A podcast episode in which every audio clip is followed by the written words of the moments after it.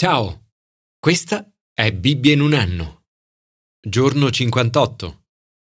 Hai mai provato ad inserire Gesù tra le attività della tua agenda quotidiana? E a pianificare le tue giornate a partire da Gesù?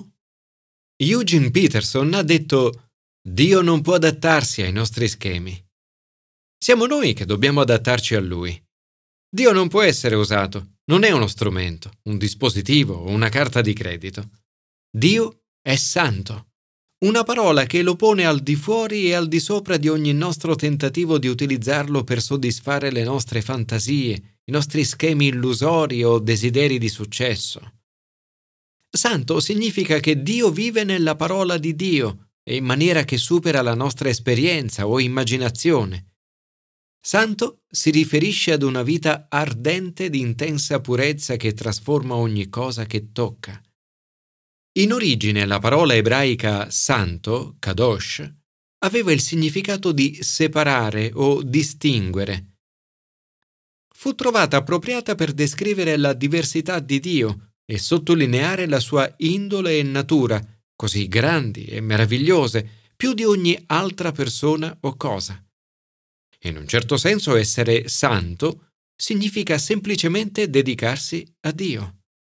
Tu sei santo o santa nella misura in cui dedichi la tua vita a Lui e le tue azioni rifletteranno la sua natura. Santità e dedizione sono cose strettamente legate tra loro. Dio desidera donarti tutto, vuole per te una vita piena, completa. Commento ai sapienziali. Onorare il Signore nella bellezza della santità. Come vivere senza paura? Davide ha moltissimi motivi per avere paura. È circondato da malvagi, avversari e nemici. Eppure, davanti a tutto questo dice Il Signore è la mia luce e la mia salvezza. Di chi avrò timore? E il mio cuore non teme. Ma com'è possibile tutto questo? Come riuscire a non avere paura nei momenti di opposizione e di attacco? Al cuore della vita di Davide c'è la lode. È la sola cosa che desidera fare, la sua priorità principale. A volte nella nostra vita lasciamo entrare Dio nei nostri piani e nei nostri progetti, ma solo in modo marginale. Ciò che dovremmo fare invece è il contrario, mettere Dio e la lode al centro e su questo costruire i nostri piani. In questi passaggi Davide offre un esempio meraviglioso di cos'è la lode. Ciò che più di ogni altra cosa desidera fare è abitare nella casa del Signore tutti i giorni della sua vita, per contemplare la bellezza del Signore. Nella tenda del Signore immolerà sacrifici di vittoria e a Lui canterà inni di gioia. Amo il passaggio in cui il salmista parla della bellezza del Signore. Nel Vangelo di Marco la parola bellezza, in greco kalos, è usata per descrivere ogni cosa che Gesù ha fatto. Dostoevsky descrive Gesù come infinitamente bello, una bellezza che non è tanto fisica, non ha apparenza né bellezza, ma bellezza della santità. Quando cerchiamo il Signore e adoriamo la sua bellezza nella preghiera, è più facile elevarci sopra tutte le distrazioni, preoccupazioni e tentazioni.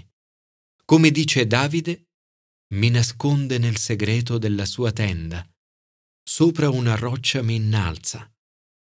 E ora rialzo la testa sui nemici che mi circondano.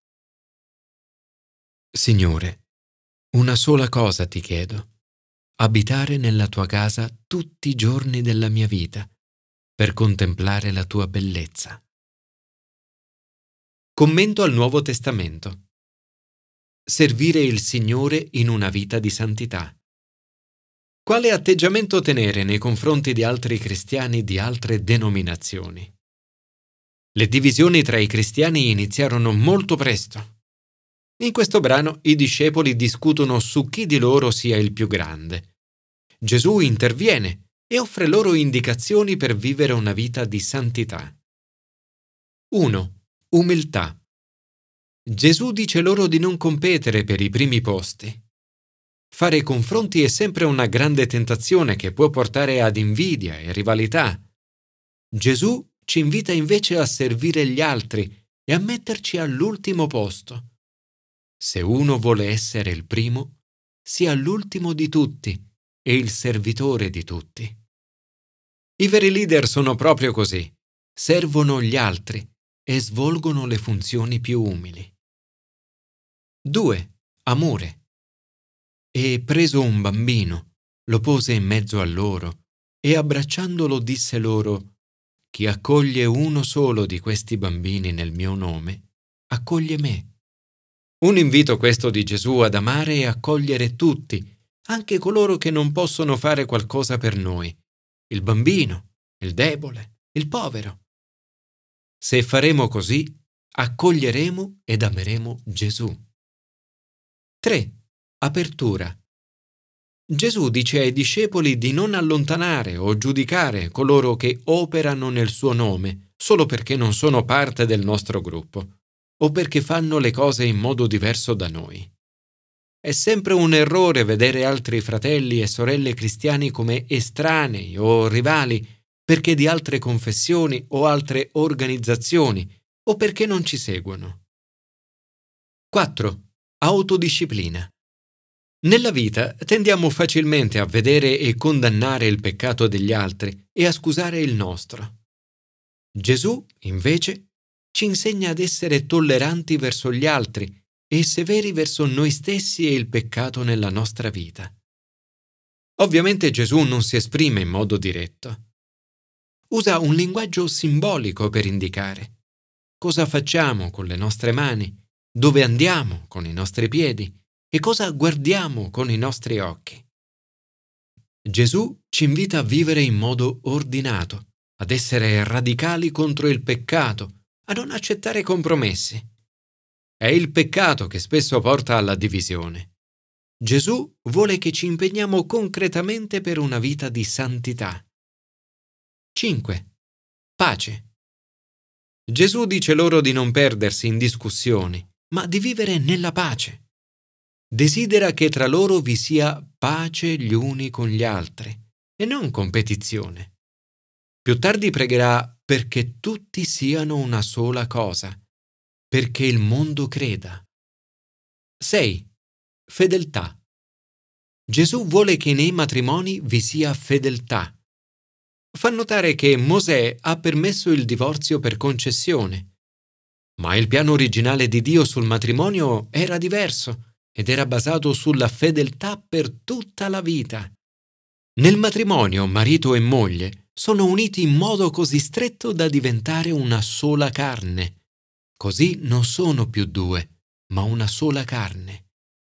È da qui che sono tratte le bellissime parole che troviamo nel rito delle nozze e che seguono lo scambio della promessa. Dunque l'uomo non divida quello che Dio ha congiunto.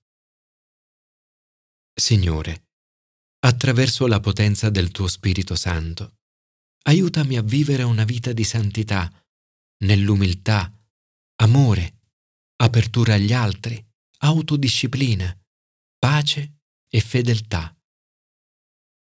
Commento all'Antico Testamento. Essere santi come santo è il Signore. Come vivere una vita di santità quando il mondo attorno a noi non è santo? Il popolo di Dio è vicino alla terra promessa ma non vi accede. Eugene Peterson la chiama pausa narrativa, una lunga sospensione necessaria per prepararsi. Una preparazione dettagliata e meticolosa ad una vita santa, in una cultura che non ha idea di cosa significhi essere santi.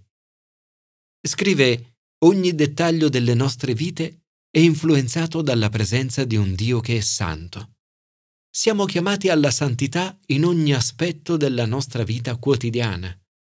Prosegue, Dio ci offre occasioni come i sacrifici, le festività, il sabato, per portare ciò che abbiamo dentro di noi ed intorno a noi alla sua santa presenza, per trasformare tutto in un fuoco ardente di santità.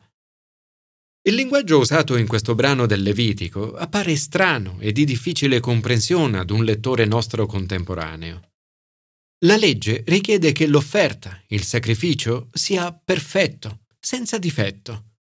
Attraverso il sacrificio avviene l'espiazione. Attraverso l'imposizione delle mani sulla testa di tori, capre e agnelli, il peccato passa simbolicamente su un sostituto, un animale, il quale viene poi sacrificato al posto della persona. Il sangue del sacrificio è qualcosa di estremamente importante e simbolico che può essere compreso pienamente solo alla luce del Nuovo Testamento. L'autore della lettera agli ebrei dice che secondo la legge senza spargimento di sangue non esiste perdono. E ciò che troviamo nella legge è una figura, un'ombra, un'immagine di qualcosa di molto più grande e meraviglioso. La legge possiede soltanto un'ombra dei beni futuri e non la realtà stessa delle cose. È impossibile infatti che il sangue di tori e di capri elimini i peccati. Tutto questo conduce all'offerta del corpo di Gesù Cristo, una volta per sempre. Con un'unica offerta Egli ha reso perfetti per sempre quelli che vengono santificati. Ognuno di noi riceve un perdono totale. Non c'è più offerta del peccato. Secondo il Nuovo Testamento, quindi, nessuno di questi sacrifici è più necessario. Rimangono come sfondo al sacrificio di Gesù e ci aiutano a comprendere la grandezza. La santità inizia riponendo la propria fede in ciò che Gesù ha fatto per noi chiedendo che il suo Spirito Santo immerga la nostra vita e ci aiuti a vivere ogni giorno una vita santa. E come segno di gratitudine per tutto ciò che Dio ha fatto per noi, per il sacrificio di Gesù, siamo invitati a offrire il nostro corpo come sacrificio vivente, santo e gradito a Dio. E questo è il vostro culto spirituale.